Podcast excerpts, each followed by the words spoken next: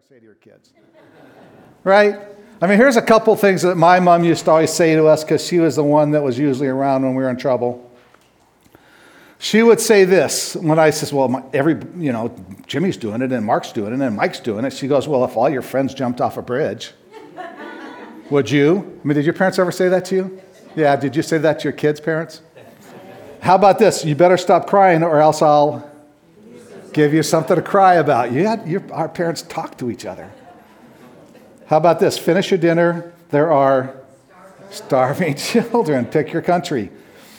Or how about this? There's no dessert until you finish your dinner.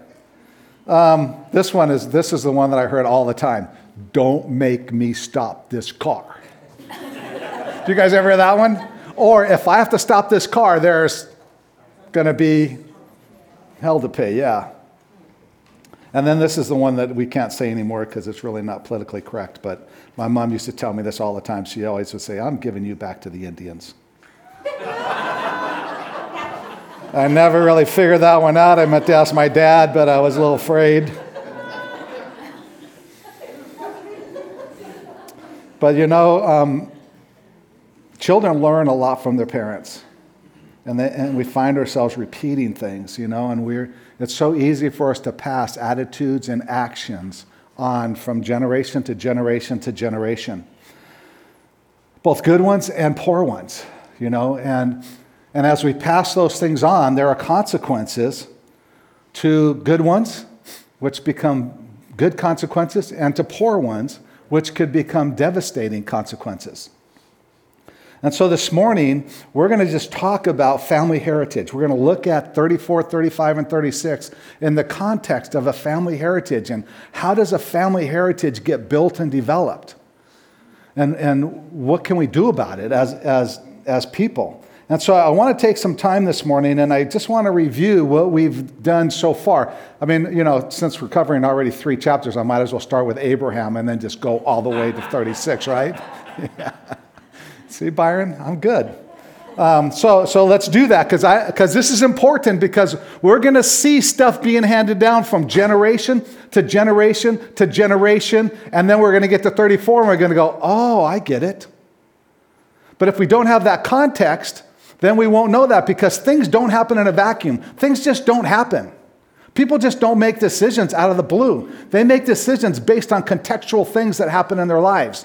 And, and I want us to see what's been passed down from generation to generation. So when we start with Abraham, we know the story about Abraham. God called him, said, I'm going to send you to this land. I'll show you when you get there. He says, You're going to be the father of a multitude of nations. And Abraham waited and he waited and he waited and he waited and he waited and he waited and God didn't come and God didn't show up and God didn't do what he said he was going to do. And like you and I, he said, Well, I, there must be something I can do to help God along with his plan. So he decided, Well, that, this would be a good idea. He and Sarah got together and says, Well, if we can't do it this way, let's do it this way. Had Hagar, Hagar had Ishmael, everything was cool because Ishmael now was going to be the heir. Abraham's plan was working out just fine until God showed up and said, Abraham, that's not the plan. And so he said, You know, by this time next year, you're going to have a son. And he goes, Yeah, right. I'm not doing that with Hagar again. And sure enough, Sarah got pregnant. And so now we have this behavior that we're seeing just in Abraham that was handed down. One is just an overriding principle that all of us do. You do it, I do it. If God doesn't move in our timing, we usually have a tendency to do it on our own, right? In fact, with me, I don't even wait for God's timing. I just do it on my own anyway. You know, and then, and then after the fact, I think, ah, I probably should have checked with God on that one, you know? Um, but it's just so easy, isn't it, for us just to get into our routine, get into our day, get into our decision making, and just completely leave God out of it altogether. We need to be a people who, who take God into consideration in everything that we do and all that we are. So, besides that, there's three things that I think happen with Abraham that we can learn from. Every time there's a, a, a attitude or action that's handed down, there's a consequence. So, we're going to look at behaviors that get handed down. We're going to look at consequences of those behaviors. First thing we see is, is that Abraham and Sarah had this little deception that they worked out, right? Abraham told Sarah when, when we go into a city, what you're supposed to do yeah, tell her you're my sister. That's a little deceiving, right? How did that work out for them? Yeah, what a train wreck.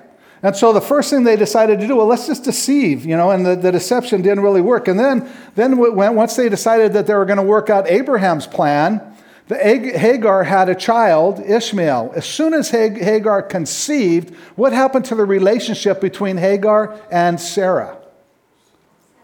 Yeah, it, it became a problem.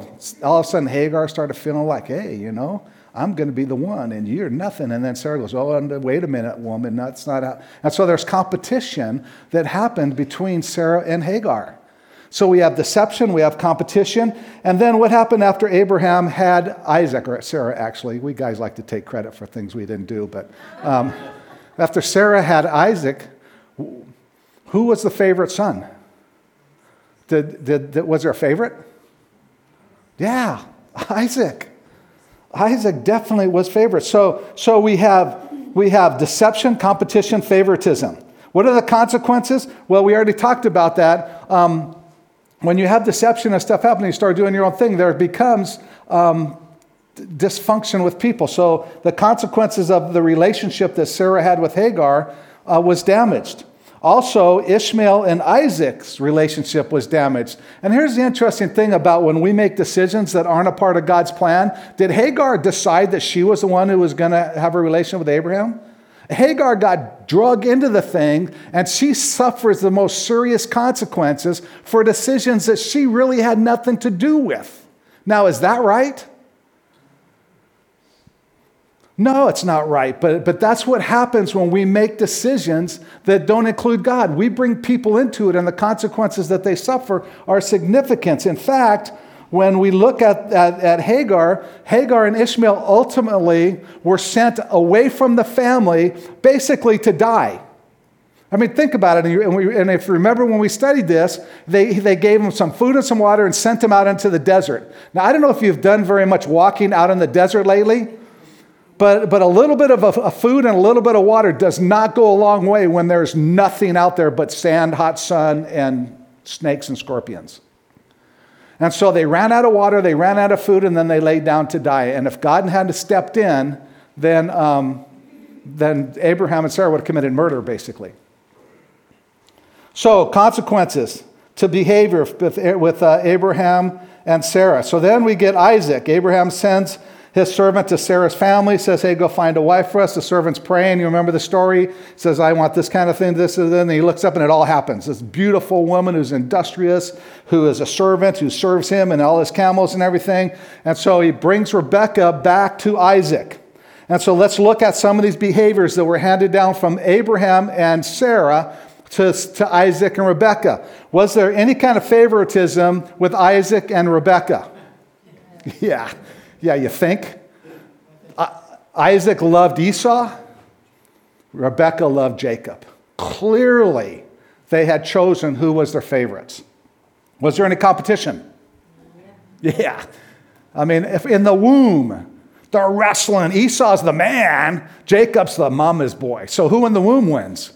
Esau's got his foot on Jacob's head and he's sliding up through there, and Jacob's grabbing onto the heel. He comes out, he goes, I'm the man, Jacob. Let go of my heel. And from that point on, they were competing to each other, with each other, all the way through the birthright and the blessing. But where was another competition happening? Ooh, my favorite son is the one who's going to win this, right? There's competition between Isaac and Rebecca, right?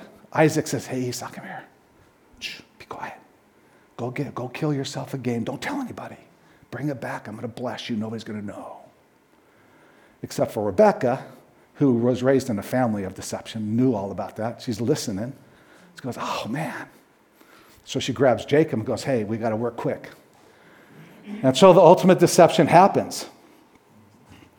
Jacob deceives Isaac, gets the blessing. What are the consequences? Esau becomes angry. Esau wants to kill his brother. He is so mad at his brother.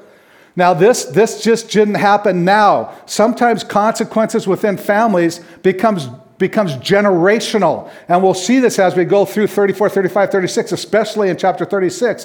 What happened to Esau was a problem in Exodus with the Edomites. And we'll get into that. So, That was a mess. As a result of Esau becoming mad, Rebecca, who had her favorite son Jacob, didn't want her favorite son Jacob to die, said, You better, you better go to my family. Just get out of here and be safe. So her favorite son, the one that she loved, the one that she was caring for, the one that she did everything so that he could get the blessing, she never sees him again. Never sees him again. And he never sees his mommy again. There's severe consequences when we do things um, that, that we ought not to be doing. Then Jacob leaves, and so he flees. The inheritance that he did all the deception to get, he doesn't get to enjoy for the next 20 years until he comes back, and really, ultimately, it doesn't really happen. He turns, he takes over the, the family business, but all, all the real blessing stuff didn't really occur the way it normally does. So, consequences to the behavior. Now we find Jacob with um, Sarah and Rebecca's family with her brother Laban. Now, Laban was a saint, right? You guys remember? And so Jacob gets to Laban's family and guess what happened in the midst of the 20 years he was with Laban? Do you think there was a little bit of deception happening? Man, there was nothing but deception. Do you think there was a little bit of competition going on? Yeah, let's go to favoritism. Was there any favoritism? Who did Jacob love? Rachel or Leah? Rachel. So, so Jacob definitely had favoritism, and then there was competition between Rachel and Leah that was unbelievable. They did a birthing competition that would make any woman faint. It's just, it's just unbelievable. And here's the thing that was interesting I was reading this Leah had children to get Jacob's love. She knew if she would have sons, Jacob might just love her. Rachel used Jacob's love to get sons because she, was, she, was, she wanted sons, and, she, and so she would come to Jacob and go, If you love me, you would do this. So so here's this birthing contest, and I just want you to see this because if you see this, you'll understand 34, okay? So, first, Leah has four boys. So Leah gets married, Rachel comes in after the fact. Leah has Reuben, Simeon, Levi, and Judah. It's important to remember those names, especially Reuben, Simeon, and Levi. The oldest sons born to Leah, did, did Jacob love Leah? No, not really. Do you think he loved their sons? Probably not. Even if he did, you think their sons felt loved because they didn't, he didn't love their mother? This is an issue. Okay? So then what happens is Rachel says, This is not fair. I'm being shut out. It's 4 nothing. We barely got started. The game's going to be over. So she comes to, to Jacob and goes, Jacob, come on. I'm going to die if you don't give me some children. And Jacob goes, Listen, Rachel, I have bad news for you, but you know, you and Leah are having sex with the same man. Leah has four, you have nothing. Whose problem do you think this is? You know? It's, it's not me, baby. I got bullets. You need to. And so she goes, okay, okay, why don't we do this? Why don't you take Bilhah, my maid, and go in with her? And so, she, so he does. You know, he's a man. Heck yeah, come on. And so Dan and Naphtali is born to Bilhah. So now it's 4 2. It's looking pretty good. Leah, who stopped producing, says, Whoa, whoa, whoa, whoa, whoa, this is getting too close. Four nothing was okay. Four to two is too close. So he, she goes to, to, to Jacob and goes, Hey, why don't you lay with my maid Zilpah and you can have more sons? And so he says, Okay. He's a man. And so in, here comes Gad and Asher. Now it's the, the, the things are getting a little bit out of hand here because now it's like six to two. You know, Rachel's getting, getting killed in this thing. But here's the sad thing, and, and Byron preached on this a few weeks ago. The sons get involved now. Here's this parental competition. Reuben, who's the oldest son, is seeing this stuff happen. He's out in the field and he finds these mandrakes. Mandrakes are these plants. You pull them up and they got a root kind of like a potato, and you eat those things, it helps you conceive. And so he brings them to his mom and he says, Hey, this will we'll wipe them out with these things, mom. Come on, let's go. Rachel sees that and she goes, oh man, this is bad news. So she goes to Leah and goes, Leah, you know what? You know Jacob likes me better than you, and you know that the chance of him sleeping with you is like remote. But I'll tell you what, you give me those mandrakes and I'll have him go in with you. And, and he does. And I'm sure Rachel's thinking she hasn't had a baby in who knows how long, so have at it. Well, surprisingly, Leah has a couple more kids Issachar and Zebulun. Now it's like eight to two. This is like not fair. And then Rachel has two. She avoids a shutout. And she has Joseph, and she has Benjamin later on in, in, chapter 35. Why do I say all this stuff? Because things don't happen in a vacuum. Think of the family dynamics 12 sons with four wives. I wouldn't wish that on my worst enemy. And the dynamics of all this, especially when Jacob loves one way more than he loves any of the others. So we have 10 sons that are not really excited about Jacob or their living situation. You understanding where I'm coming from now? So now, as we get into chapter 34, we can see the difference because what have these sons learned as they've been growing up in this family dynamic? They've learned how to compete, they've learned how to deceive, they learned that everything that you do in life is getting something for yourself. Somehow it's about me, it's about number one, it's about what I want. They learned about winning. You just got to do what you have to do to win. So, this is kind of the family dynamic that they're, um, that they're growing up in. And so, as we look at this and this stuff being handed down, as actions and attitudes are being handed down to the sons, the sons are seeing the family dynamic and they get into the situation. They're going to behave based on what they're seeing behaviorally, what they're experiencing. And so, it's no wonder that what happens happens. Unless some transforming work of God happens in our lives, more than likely, we are going to move down the path that we learned from our parents. Because what ends up happening is the things that we're learning become so normal. See, to these guys, that wasn't anything abnormal. To us, looking at it from the outside, we're going, what in the world are these guys thinking?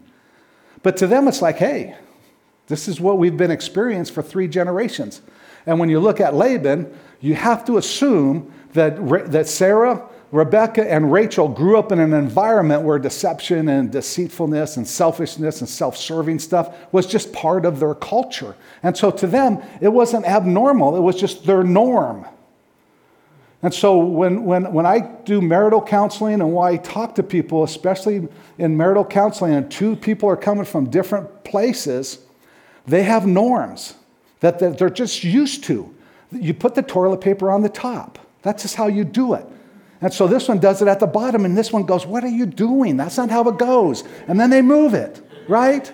There's, there's just things. When we argue, we argue. We get in each other's faces and we argue and we fight. But that's not how, how he does it. He goes, hey, no, no, no. We go to our corners until everything dies down. And then, so, so we have norms of how we normally do things. And if we don't recognize that, it causes major problems. Well, these guys had these kinds of norms happening in their, in their family. And I don't think they really understood that dynamic. That's just my personal opinion. So let's get into Genesis. yeah, like we're going to get out of here by noon. Now let's get into Genesis 33. Hopefully, that background that will help you as we go through this. And actually, we'll get through these two chapters pretty quick. 33:18 gives us a little bit of a context of what's going on. So Jacob came safely to the city of Shechem, which is in the land of Canaan, when he came from Paddan Aram and camped before the city. And then he bought a piece of land where he had pitched his tent from the hand of the sons of Hamor, Shechem's father, for 100 pieces of money. Then he erected there an altar and called it El Elohi Israel, or the God, God of Israel, which is pretty cool because Doug has been sharing with us how Jacob is beginning to see God not as the God of Abraham and Isaac, but as his God. And he's beginning to see the personal relationship that he has with God. And so now he says, hey, this is an altar I'm building to God, the God of Israel, my God. And he has this awesome worship experience with God. And then we get to, to, to, chapter 34. They're in Shechem. He just had this relationship with God. He just confirmed his relationship with God. And it says, Now Dinah, the daughter of Leah, whom she had bore to Jacob, went out to visit the daughters of the land.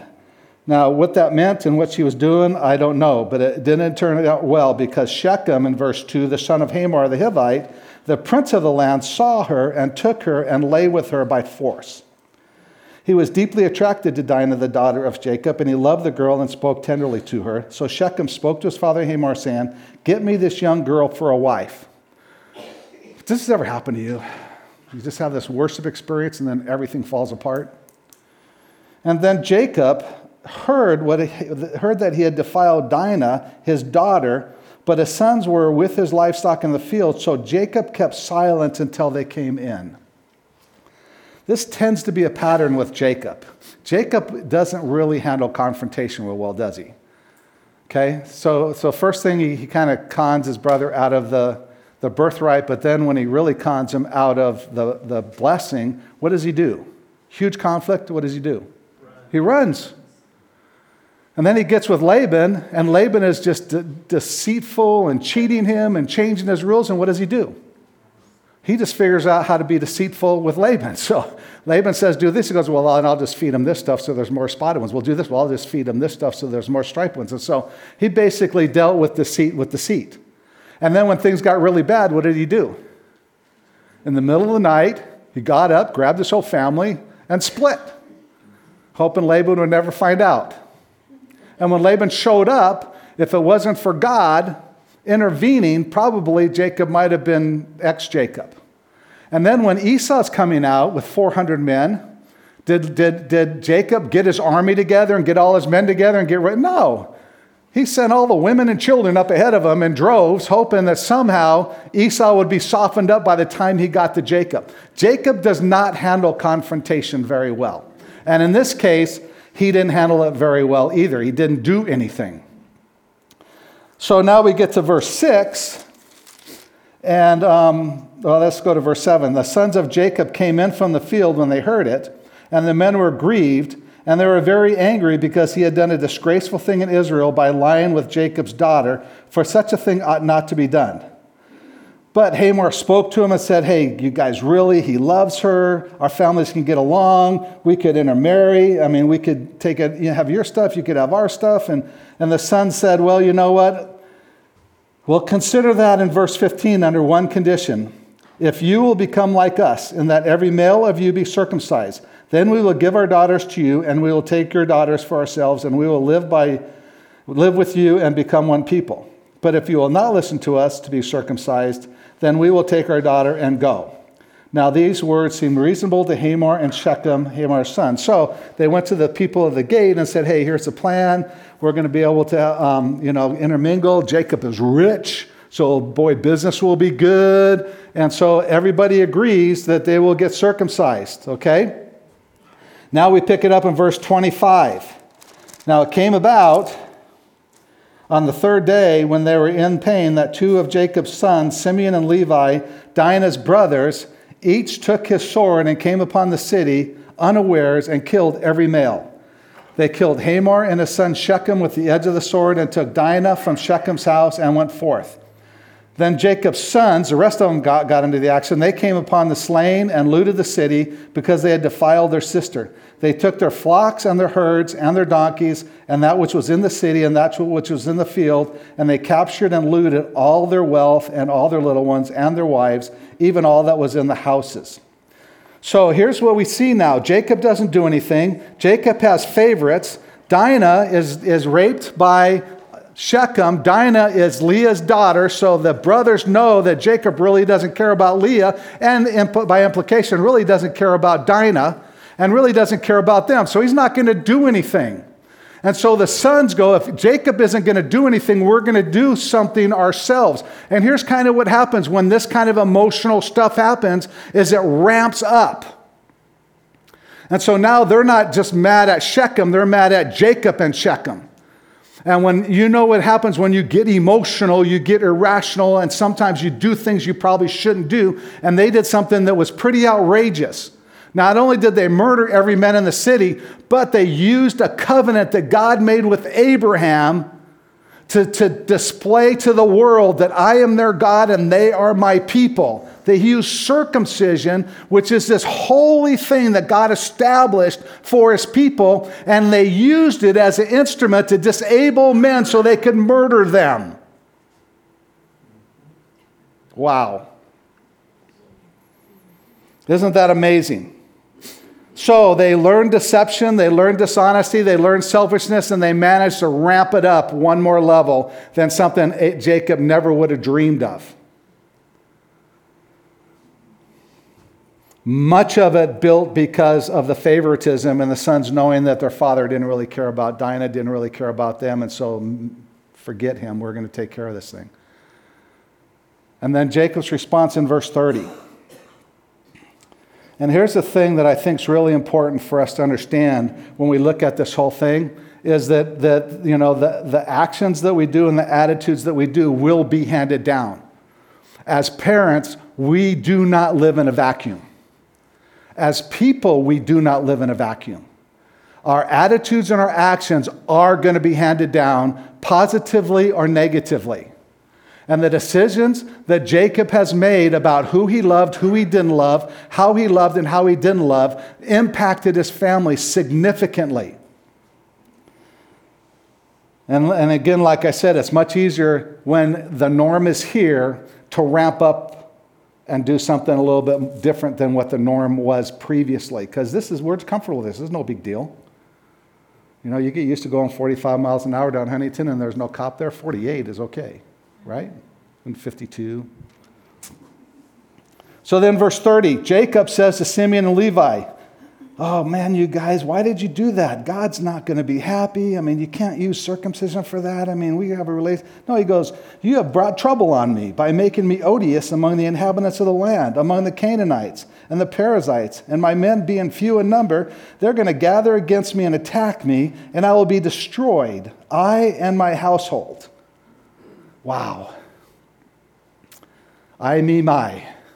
It's all about me. Guys, you guys, you know what is going to happen?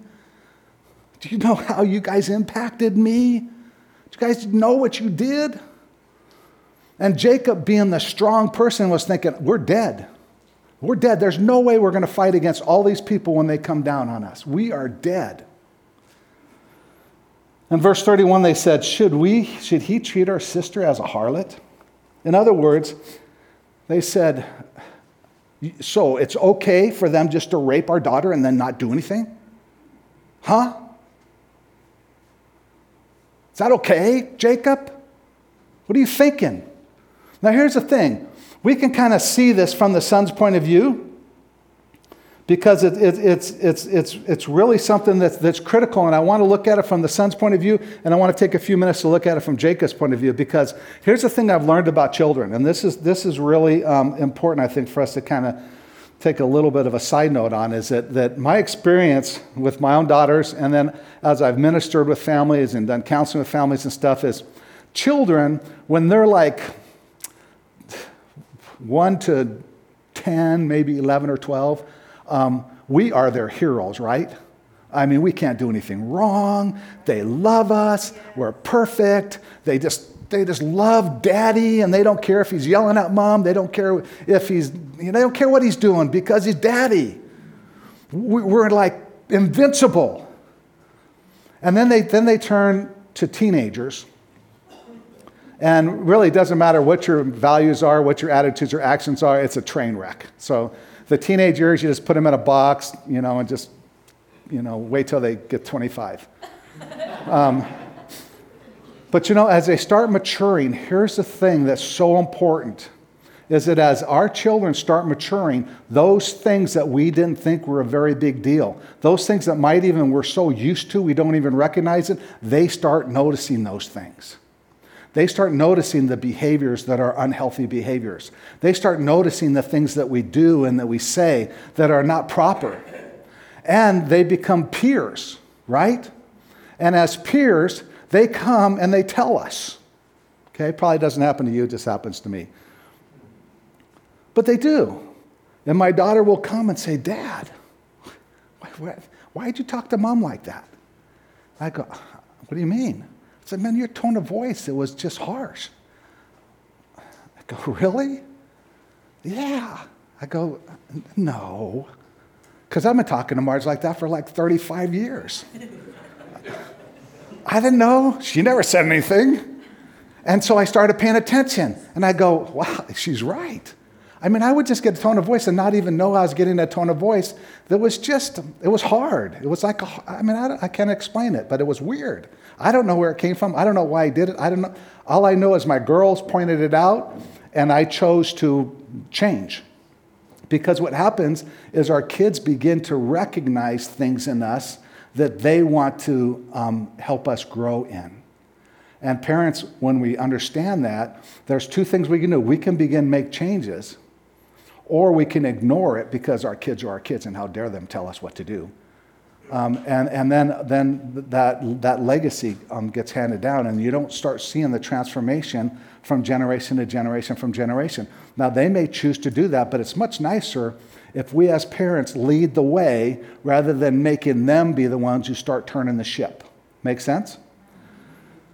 Well, with these guys, um, they took it to the extreme.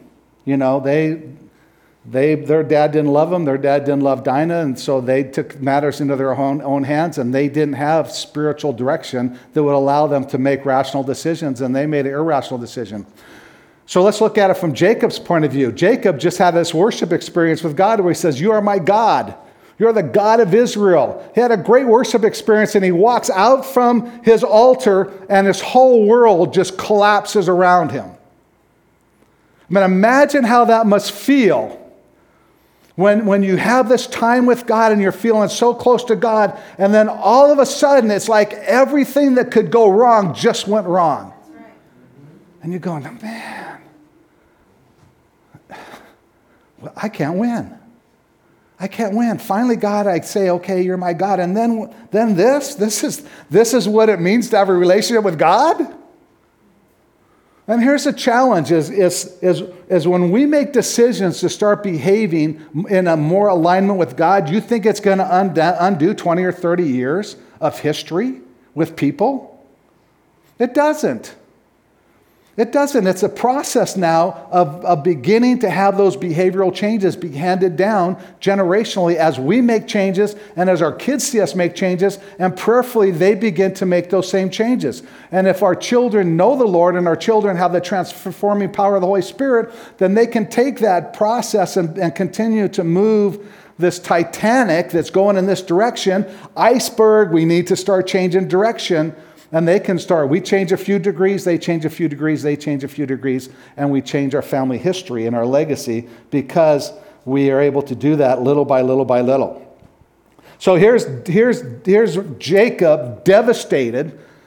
God was his God, and now all of a sudden I, he doesn't know where he is or what's going on. He just knows he's going to die. Okay? Every tribe in all of the land is going to come down on his family and they're going to make Shechem look like it was child's play. That's his attitude. Can you feel his tension? Can you feel his fear? Can you feel his anxiety? 35, verse 1. Then God said to Jacob, Arise, go up to Bethel and live there and make an altar there to God who, who appeared to you when you fled from your brother Esau. Isn't that awesome? God always shows up. When things seem the most impossible, God shows up. I love God. He just shows up. We don't expect it. We're totally depressed. We're full of anxiety. And God comes and says, Jacob, get up. And you know what I love about God? He, he, he, didn't, he didn't say, Jacob, Jacob, did I tell you to go to Shechem? Many commentators think Jacob should have been in Bethel. Because when he was in Bethel the first time with his head on a rock and he wrestled with God and he had a relationship with God and he said, God, if you do this, if you do this, if you do this, if you do this, then I will do this and I will do this and I will do this. And God did this and he did this and he did this and he did this. And Jacob didn't do those things. And he should be in Bethel right now, worshiping God because he made that, that communication with God that he was going to do that. But he ended up in Shechem because Shechem is a crossroads and it's more prosperous and he can make more money, he can be more successful. So God didn't come to him and say, you know, if you'd have just listened to me, you would have saved yourself a lot of grief. When are you going to learn? When are you going to get your act together? If you can just get your act together, maybe we can move forward. Did God do any of that? He said, Jacob, get up. Come into my house. Worship me. Love me. Get to know me. Trust me. I love you. I have a plan for you. Let's move forward, Jacob. I love that about God's grace. Any of you guys just pitiful, self centered, narcissistic sinners like me? And God comes to me and He says, Dave, I love you. Come into my presence. I forgive you. I love you. I have a plan for you. You're my son. You're my masterpiece. And I go, God, you have no clue. I'm a mess. I'm a disaster. I'm a train wreck. He goes, I know. I love you. I have a plan for you. I'm transforming you. I'm going to use you. Praise the Lord. That's our God. He's so gracious. He's so full of grace. And he tells him, Go to Shechem, have this worship experience with me. And then Jacob says, um, he says to his household and to all who are with him, Put away the foreign gods which are among you, and purify yourselves, and change your garments. Let us arise and go up to Bethel, and I will make an altar there to God, who answered me in the day of my distress, and has been with me wherever I have gone. Here's what's exciting about this God comes to Jacob and says, I love you. Jacob comes to God and says, Because you love me, I'm putting away my idols. See, God comes to Jacob in grace Jacob doesn't come to God and say, God, here's the deal. I'm going to put away my idols and I'm going to be good and I'm going to behave myself and I'm going to give money and I'm going to tithe and I'm going to go to church for, for a six weeks straight. And then after that, I'm going to come to you and see if you'll accept me. You guys ever do that? Here's the deal, God. I'll prove to you that I, this time I'm really, really, really, really, really, really, really, really, really, really serious. No. God comes to Jacob and says, Jacob, get up, come worship me. And Jacob goes, Oh, thank you, I love you. And you know what? I'm going to put away all my idols. All those things that are taking the place of you, all those things that I'm using as a substitute for you, I'm putting them away. And he tells the people to put away all their idols. And so then it says in verse 4 So they gave to Jacob all the foreign gods which they had, and the rings which were in their ears, and Jacob hid them under the oak which was near Shechem. So the influence now that Jacob is having on his family is transformational. So they're not just putting away their idols, they're giving all their idols to him so he can take them and he can hide them under the tree there at Shechem. Isn't that awesome? And we can do the same thing. We can take all the idols, all the things that are more important to us, all those things that are being are replacing God the things that give us security, the things that give us a sense of purpose, the things that make us feel successful, all those things that we're putting in the place of God, we can take those things and we can bring them to the tree. We can bring them to the cross. We can bring them to that place where Jesus hung and died and bled and says, I love you so much. I'm going to give my life for you so that you can live life abundantly. We take all the things that we're using to replace that love, we bury them at the cross and say, Lord, I am yours. I want to move forward fresh and free and released. What a great thing God allows us to do.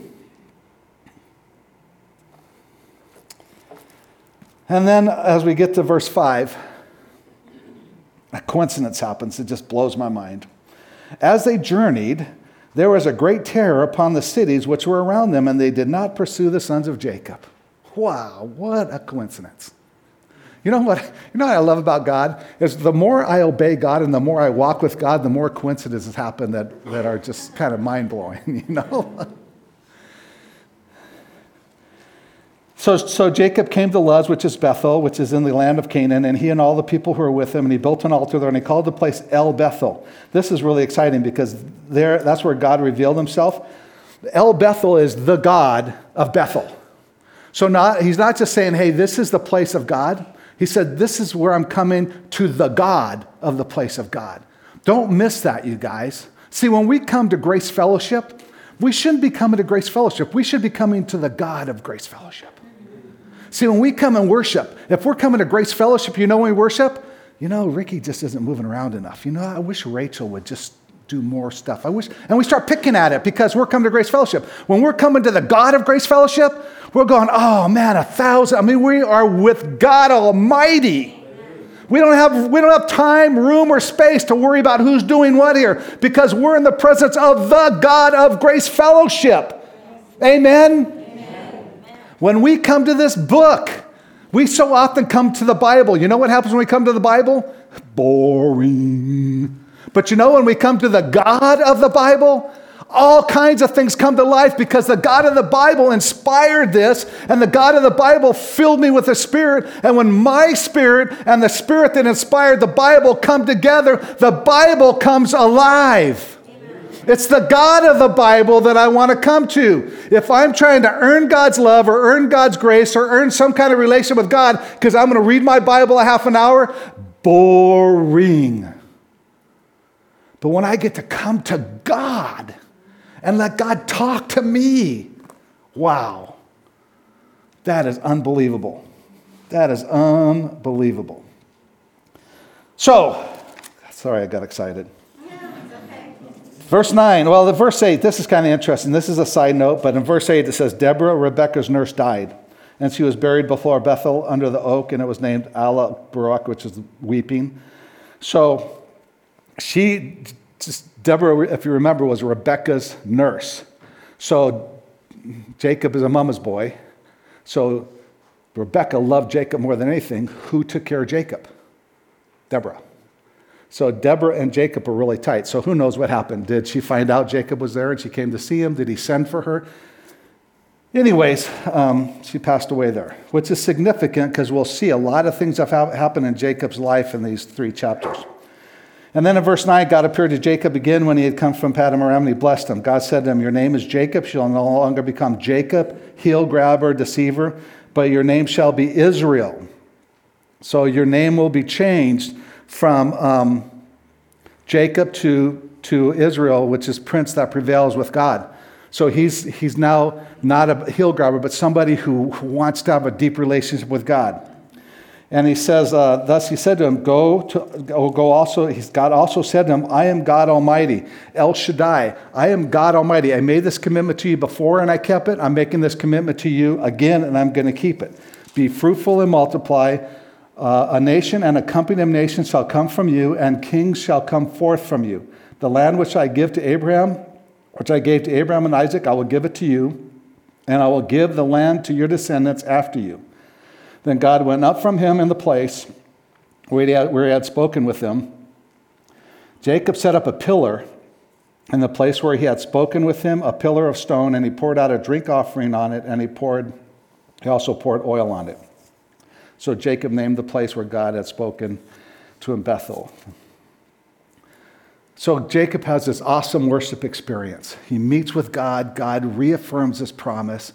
God tells him, It's not about you, Jacob. Get that out of your system. It's not about you. It's not about you. It's not about you. It's about me. I am God Almighty. I have a plan for you. I'm going to execute that plan for you. Jacob, it's not about you. It's not about you. It's not about you. Are you guys getting this hint? It's not about you. It's not about you. It's not about you. It's not about you. It's not about you. It's about God and God's plan for us.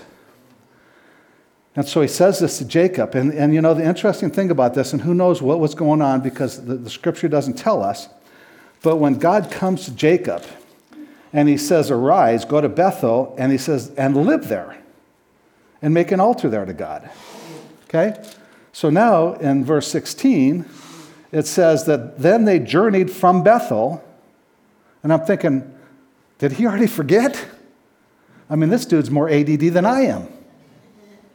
And who knows what happened because we see later on that Isaac passed away. And so maybe he got news that his father was sick. But for some reason, he left. He went to Bethel. And then it says, while there was some distance to go from Ephraim, Rachel began to give birth and she was suffering severe labor. Now, this is really curious to me because that was the only reason I could figure out he would leave because there had to be a reason because Rachel had to be very pregnant. So, who in their right mind would take a very pregnant, except for Joseph when they had to do the census? But other than that, take a very pregnant woman on a tough journey. And so, while she was giving birth, she passed away says she was in severe labor. The midwife said to her, Do not fear, for now you have another son. Verse 18 came about as her soul was departing, for she died, that she named him Benoni, but his father called him Benjamin. This is really important because she called him Benoni, which means son of my sorrow. Jacob called him Benjamin, which means son of my right hand. Okay, get this son of my right hand. Who is the son of Jacob's right hand legally? The oldest son. Who's the oldest son? Reuben. Who's the oldest son's mother? Leah. Who does he love more, Rachel or Leah? Rachel. So now we have this baby who is becoming Jacob's heir, according to interpretation, maybe, of what Reuben might be thinking. Okay? So if we see the family dynamic, then we can look at what happened next and why it may have happened next. Jacob set up a pillar over her grave. That is the pillar of Rachel's grave to this day. So he made a big deal about Rachel dying, which I, I totally agree with. And, then, Is, then Israel journeyed on, pitched his tent beyond the Tower of Eder. Now listen to this in verse 22. It came about while Israel was dwelling, in that place that Reuben, the oldest son, went and lay with Bilhah. Who's Bilhah? That's right, Rachel's handmaiden. So he goes and lays with Rachel's maid and then Israel heard of it. So again, we, if we understand the context of what's going on, we can understand what message Reuben is sending to his father. And what is the message that Jacob sends back to Reuben for this behavior? I heard of it. Okay. So, what happens if sons don't have consequences for their behavior? We'll see as we move through this book uh, the behavior of the sons and what happens when there's no consequences to their behavior. It's kind of interesting. There's this, there's this challenge now because of decisions that were made and stuff that was passed down from generation to generation. Then we see 23 to 28, all of the, um, the brothers are 27. This cracks me up because we just started talking about all of these brothers. These guys, this is a train wreck. And these are the 12 tribes that are, that are going to be God's chosen people. I'm thinking, God, are you serious? And, and when, I, when I see this, I go, there's hope. there's hope for me. I mean, if God chooses these guys and He chooses to have these guys be the 12 tribes, there's hope for me. God's grace and God's mercy and God's capability of taking guys that are absolutely a mess and use them to fulfill His purposes is beyond belief. But that's how God is. No matter where, what you've done or where you are, God has a plan for you that's a perfect plan. And there's nothing that you have done or could do that will keep His love from coming upon you and allowing you to be all that He's called you to be. To me, that is just really, really good news. And then um, 28 and 29, Isaac passes away. I'm almost done. Verse 36. It'll only take me a half an hour to go through this, so don't worry about it. The only reason I want to do 36 is a record of um, Esau. And it's interesting, God puts this in there. Um, you know, Esau, when the blessing was given to, J- to, to uh, Jacob, Esau came and says, God, please give me a blessing. He says, I can't. I already gave it to, to uh, your brother. And he says, Yeah, but, but, but here's what I'll tell you you're going to serve under your brother, your brother's going to rule over you, but you will break his yoke. And this is just that being fulfilled. Esau um, ends up moving away. We go to verse 6, after verse 1 through 5 tells about all his wives and stuff. Verse 6 says Esau took his wives and his sons and his daughters and all his household and his livestock and all his cattle and all his goods, which he had acquired in the land of Canaan, and went to another land away from his brother Jacob. For their property had become too great for them to live together, and the land where they sojourned could not be sustained, could not sustain them because of their livestock. So Esau lived in the hill country of Seir. And then it says Esau is Edom. And again, you know, we start looking at the implications of stuff that we hand down generationally. Isaac and Rebekah had favorites, or, and, and, and Esau and Jacob suffered because of the favorites. Esau um, became an enemy of Israel. And so Esau passed that hatred down to his kids. He hated them, and it was 20 years that he hated his brother. 20 years he told his kids what a slime bag that was. And they go, well, Who's Jacob? You don't need to know about Jacob. He's a slime bag, he's a dirt bag, he's a crook, he's a scheming lion, no good for nothing. And if I get my hands on him, I am not just going to kill him, I'm going to torture him and kill him. And so that's the, that's the message that was sent to his family. And his family passed that on from generation to generation until um, today. And then as we continue to go forward, just one note as we go through this, because there's a whole heritage of, of the lineage of Esau and the fulfillment of Esau becoming a great nation. And it's interesting because from Jacob's point of view, I see this and I go, huh?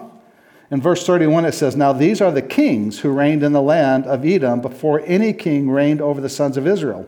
Well, if you go back to 9 through 12, God says, Hey, some kings are going to come forth from you. And I'm Jacob going, Huh, wait a minute, this isn't right. You told me some kings were going to come forth from me, and here's my brother who married all kinds of harlots and did all kinds of bad stuff, and all these kings are happening to him, and all this stuff's happening to him, and he's building this huge thing, and all I'm doing is wander around the wilderness.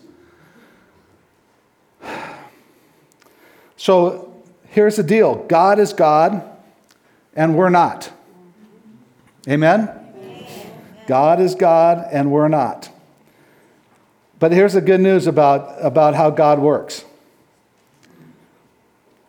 Is God does want to change our family heritage. And I believe that today, each one of us can choose whether or not we want to be a people who, who begin that change of our family heritage or, be, or continue to move our family heritage in a positive direction. And I really don't know where each of you are at today. I mean, we could be in a bunch of different places. There could be some of you that, that are going, you know, it's been so long since God has done anything, I'm not really sure He's even out there. It's been such a dry spell for me, and I, I just haven't really experienced God in, in such a long time. It just seems like, like He's just not out there. God's going to show up. I promise you. There may be some of you that are feeling, you know, I have made such a mess of my family. I'm not sure that it's even possible that we could fix this thing. I'm telling you, God's going to show up. God is going to show up. He is going to bring, bring redemption. He's going to bring healing. He's going to bring change. There may be some of you have been hurt by your family. And um, you're suffering as a result. And things have been done that haven't been fair, that haven't been right. God will show up. There are brothers and sisters who haven't talked to each other in years over things that have gone on.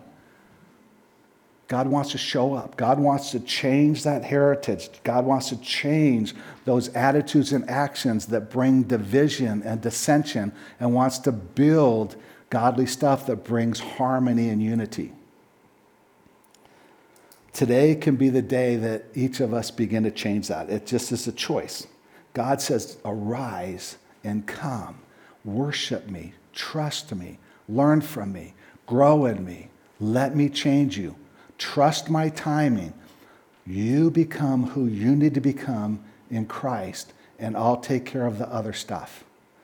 God is going to do that. And imagine what could happen if each one of us chose to become people who are change agents in our families, change agents in our community, change agents in our neighborhood.